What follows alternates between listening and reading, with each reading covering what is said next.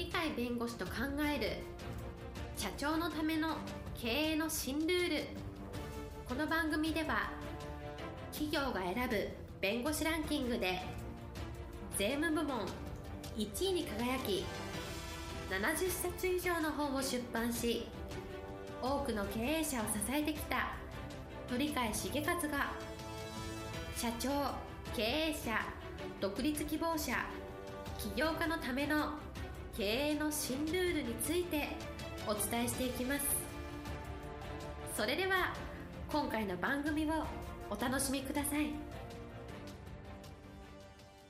皆さんこんにちは。お元気でしょうか？元気がすべての源です。元気になって人生を楽しみましょう。今日も元気にお届けする鳥海です。はいパラリーガルの高瀬です。今日のテーマは変化はチャンスと。はい今日のテーマ変化はチャンスということなんですけれどもどういったお話でしょうか、えー、これは皆さん方も今いろんな意味で今までの常識が違うなというのをお感じになっていると思いますが例えばコロナウイルスの問題今でも大変影響をもたらしている困った問題ではあるんですがそうすると、コロナウイルスの影響でいろんなものに変化が出てくると、例えば働き方でも会社に通勤をして、会社で働けなきゃいかんというようなことは、自宅でもいいんじゃないですかっていうような在宅勤務みたいな働き方も出てくるし、さまざまな意味で実は影響が出てくると。あるいはもう一つは、国の政策として、これからデジタル化を進めないと国は持たんぞと、デジタルの波が非常に大きな形で押し寄せてくる。そうすると、今までデジタルから遠かった人たちも、デジタルっていうものを知って、その使い方を理解して、そこに適応しないとやっていけないと。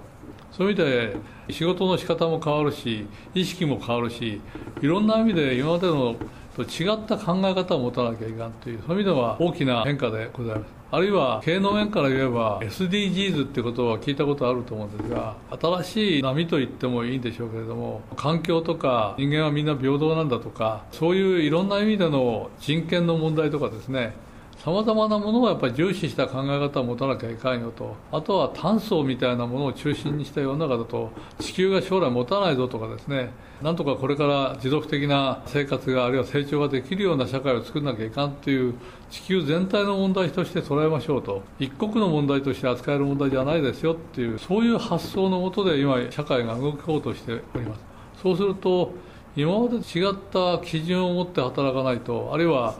会社の経営なら経営しないと、とてもじゃないから社会に適応できない。そういう意味では、社会も変わるかもしれんけど、我々も考え方とか生活とか経営の仕方とか、いろんな意味で思いっきり変えなければいけない。こういう時代が来たんだと思いますね。そういう意味では大きな変化の時代っていうのはなかなか新しい今までのと違ったことをやる、そのための違った考え方を持つっていうのはそう簡単にできるものではないんですけれども、ただやっぱり経営ならしっかりした経営で成長しようとするんだったら、その変化の波をちゃんと受けて、それを受け止めてそれに変化に適応しなければ生き残れない、あるいは成長できないっていうのがダーウィンの法則でありますが、これからも同じような原理原則として適用されると思いますので、今の時代代は前と違って大きな変化があって変化の方向性をちゃんと見定めてそれにのっとって自分たちの考え方自分たちの経営の仕方自分たちのいろんなお客さんとの交わり方とか社会との接し方とかそういうものを変えていく。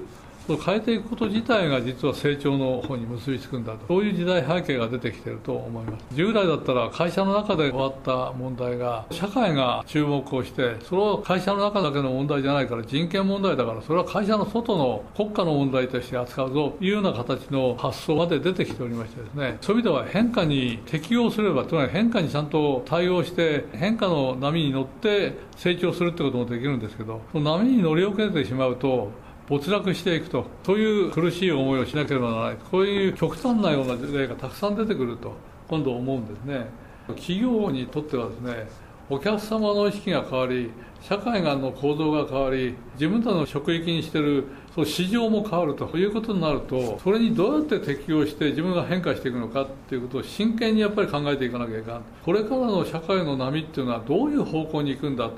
大きな方向性をやはり考えながら、その中で自分たちの職域としているもの、この職域が本当に自分たちが将来成長できる職域なのか、それとも隣にあるような市場が自分たちに残してくれるのかというようなことまで考えて、自分たちが本当に新しい時代というものを考えて、その新しい時代に適応するためにどう生まれ変わってどう仕事のやり方を変えてどうやって人材を作っていくのか人脈を作っていくのかっていうのを真剣に考える時代になってきてると思いますので結局何かっていうと世の中の変化っていうのは従業員の働き方以前にもうすでに経営者の経営の根本の考え方をやっぱり変えていかないととてもじゃないけど従来と同じような常識の中では生きていけないそういう意味では社会の変化に対して興味を持ちいろんなところで学び自分で実感してそれでこれからの経営の在り方っていうのをしっかり考える。そうするといろんな方に接していろんな勉強をするに従ってその中ではこの人優秀だね。この書物の書いてることは意外と自分は当たってると思うね。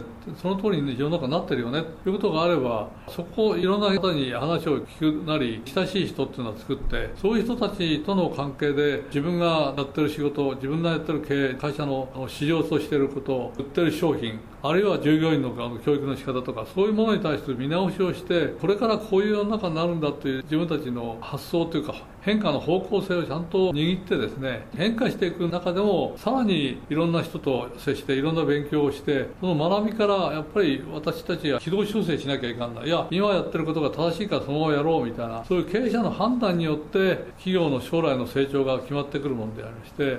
時代の変化っていうのをただ困ったな困ったなじゃなくて時代の変化するんだったら変化がどのように変化するかっていうものに対して興味を持ってそれに関心を持てばおのずからいろんな本とかいろんな先人の話とか場合によっては講義をしてくれる人もいれば本を書いてくれる人もいるあるいはインターネットでいろんな情報が見れる。そこで迷わずに自分が進むべき道はこうだっていう形を変化の方向性を見て実験してみて実験してみてちょっと違うんだったら軌道修正していけばいい。そういう形でそれをずっと繰り返すことによって変化がこういうところでちゃんと生き残れるんだっていう形があれば今までと同じ市場でただやり方は違った形あるいは別の市場の方が自分たちは生き残れるし成長できるんだというんだったらそういうあるいは他と合体してこうやってやれば弱いとか補強されてお互いにプラスになるよとかあるいはここに人材いるんだったらその人を連れてきてうちの役員にそれとかその人を役員できないんだったらアドバイザーにして何とかするとか社外役員としてアドバイスを受けるとか変化の波にちゃんと乗って自分たちも成長できるように努力すると。